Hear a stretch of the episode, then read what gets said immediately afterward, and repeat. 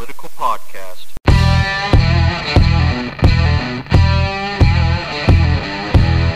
At some point, you look around, and you're the only one.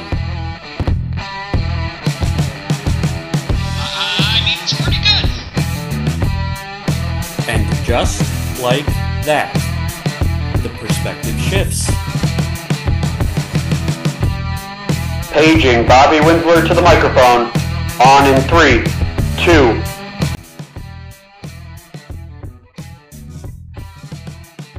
Welcome in, coming to you from the Concurrent Media Network in the heart of Citrus County. However, you're making us part of your day, whether it's Apple Podcasts, Spotify, the iHeartRadio app, through the Concurrent website, mobile app, we're sure glad you're joining us. Today's show brought to you by the Concurrent, newest outlet for Citrus County opinion based news. Check out the Concurrent, read, listen, watch, discuss at theconcurrent.com. Welcome to the conversation.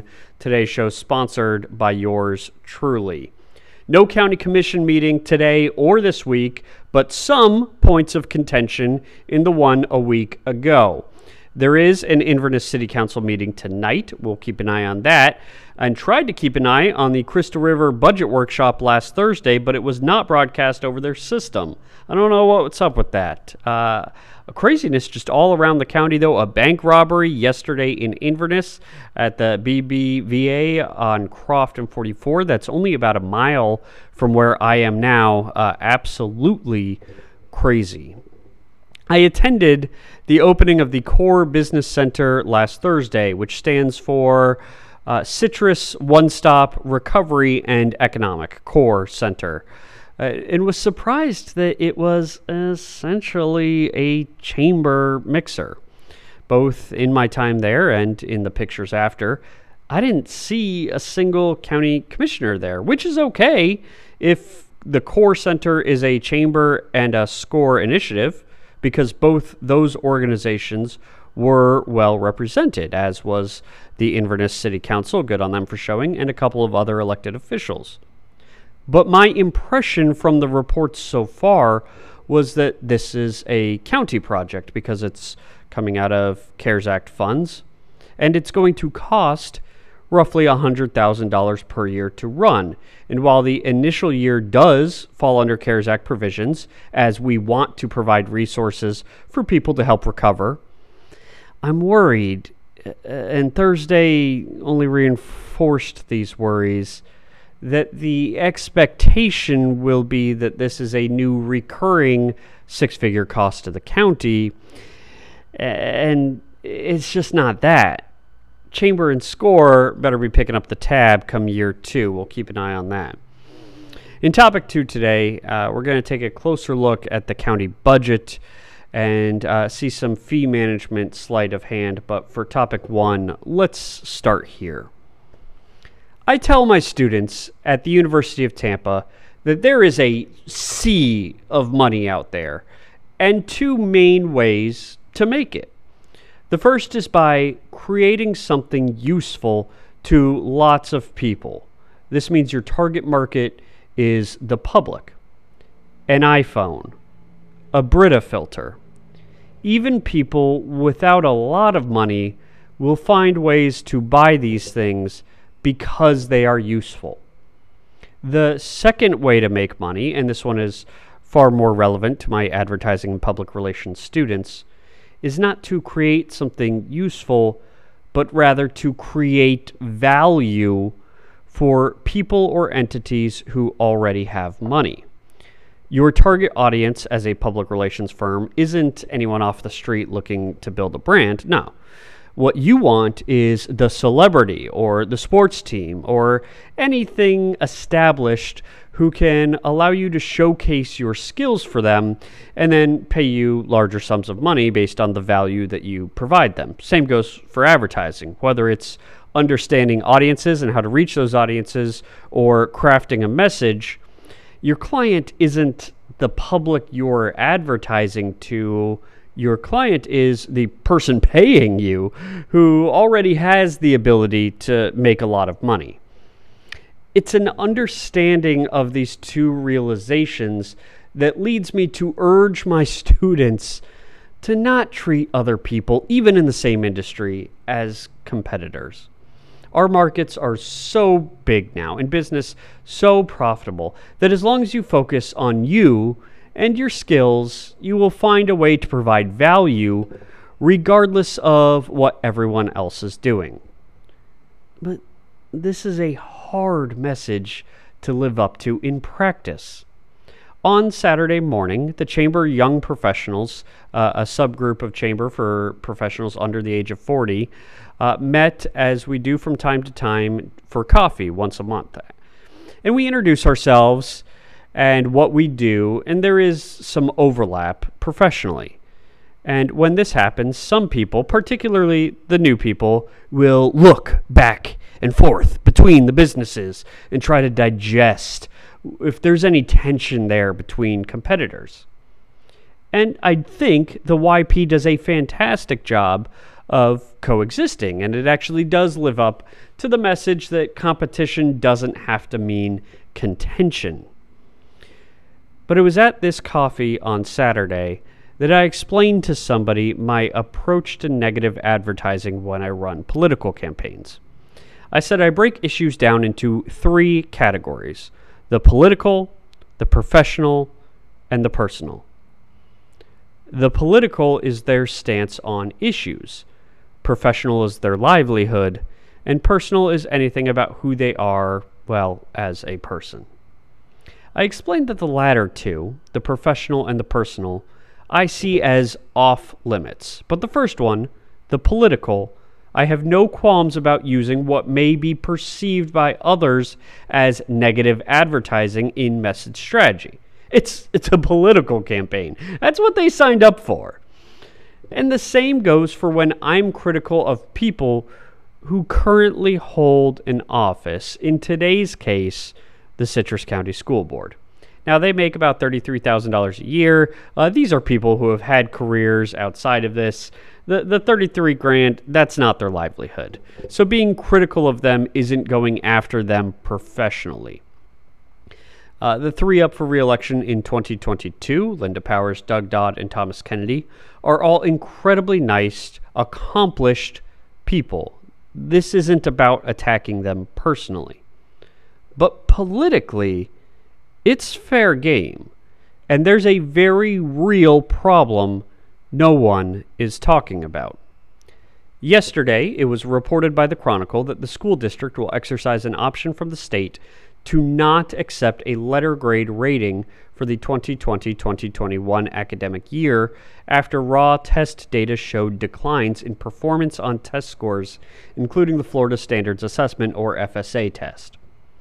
This undoubtedly is because the letter grade would have been worse than in years past. The school system also did not receive a rating last year. But if you look back before that, before last year, however, the ratings are chilling. Between 2006 and 2015, in individual school ratings, Citrus schools earned 69 A's and only 5 C's between in the decade 06 to 15 from 2016 to 2019, these stats inverted to only 9 A's and 24 C's, previously 69 A's, 5 C's. The overall, not individual schools, but the overall ratings for Citrus County in the decade between 2006 and 2015 was 9 A's and 1 B for the entire district. In the six years since, it has been nine A's and one B. We've had zero A's, four B's, and two test scores that weren't reported, presumably because they would be much lower. But Bobby, they'll argue, the ratings are flawed. They changed the testing system in 2015. We're in COVID. Can't you understand that? All of this is true. But the first step to fixing a problem is admitting there is one. And in our county, anyone particularly close to our schools seems incapable of doing so. This has now gone on for six years. That's an entire generation of middle school who have been there for three years, high school at four years, and even K through five elementary for full six. An entire generation of students at any level moving through state rated mediocre schooling, but being told that they are receiving the best. I advocate for additional candidates in these school board races, not because I dislike the members who are there. In fact, outside of Linda Powers, who has served the board faithfully for almost two decades and should be thanked for all she's done, but it's time to move on. I think Doug Dodd and Thomas Kennedy would be the most qualified people to continue in their roles as of right now. But the reason for more candidates comes down to someone needs to present the side of the conversation that the schools are struggling. It's not blaming the administrators or the teachers who have overcome incredible challenges from changes in testing to COVID regulations, nor is this blaming the school board members necessarily or the superintendent, although they should be first in line to accept responsibility as the public face of the district. No one in these groups is the victim. The victim here is the students. We can pretend all we want that everything is fine. We can congratulate each other on awards and take leadership roles in statewide organizations and publicize all the conferences we attend. But we are doing our students a disservice until we admit there is a problem that has now existed for over half a decade more than a generation of students at every level and has still yet to be addressed or even acknowledged. Getting to topic two, but first, be among the first to advertise with the Citrus County Concurrent. We offer a variety of ways to reach your next customer, including website graphics, audio reads, and even traditional print advertising. Get in early, lock in your rate, even as our audience grows. Special consideration given four donation spots to nonprofits. Contact advertising at yourconcurrent.com for more information. That's advertising at yourconcurrent.com to learn more. Okay, let's go from the school board to the county. At the meeting a week ago, the county set the tentative tax rate, which the Chronicle reported that while the millage rate dropped, taxes will actually rise 2.3% because of the higher taxable values uh, on property. That part doesn't bother me. While we were spoiled for many years after uh, the recovery from losing the Duke plant, to have the millage rate fully rolled back to account for home value increases, uh, if property values go up, it does stand to reason your tax bill will increase as well. I'm not going to be as much of a tax hawk to say it needs to be fully rolled back every time. Because part of being a conservative isn't just limiting the size of government, but it's making sure government is appropriately funded. We do have growth happening now and certainly more coming. So if your tax bill increases marginally while your home value shoots through the roof, then that's just part of being a citizen. Presidents Ronald Reagan and George H.W. Bush raised taxes when absolutely necessary. And I do think, while a default position should always be anti tax, that there are cases like this that can be evaluated as mm, compromise. There was a troublesome practice that occurred here, though, that I hope we don't see again. Imagine this hypothetical for a second someone selling you on a price for a plant, like a, a, one that you would put in your garden, and it's an amazing price, and you need to redo your landscaping, so you buy it. As you're checking out, the seller tells you that you're going to need to come back in a few weeks and you have to give them more money. Or the plant that you're buying and every plant in your garden will be polluted and destroyed. Not such a great deal for the plant anymore, right? Now, this is an absurd example, but it is essentially what the county commission did. They removed the stormwater provision from the millage rate and repackaged the cost as a municipal services benefit unit or MSBU. This is sometimes referred to as a below the line tax because it's part of standard fees like library or fire services that aren't included in your property tax rate but are tacked on below that number uh, toward the total. It's about $59 for the standard home but changes as the states grow bigger. And it is an expense that County Administrator Randy Oliver says the commission absolutely has to approve at the next meeting. Let's rewind and rephrase. The commission gets to show a lower tax rate uh, in their meeting last week that still increases taxes, uh, only to increase fees next week in a must approve vote or risk turning the county into a polluted swamp. The purpose for doing it this way is to be fairer, the commission will tell you, to expand the amount of people paying into the tax to collect the same amount annually. It's about $20,000 shy of a million, uh, while having to charge certain individuals less.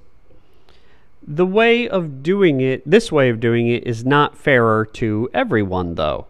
As one man mentioned in the meeting, veterans and other people who face disabilities who have earned exemptions to property taxes through their service have to pay these below the line fees.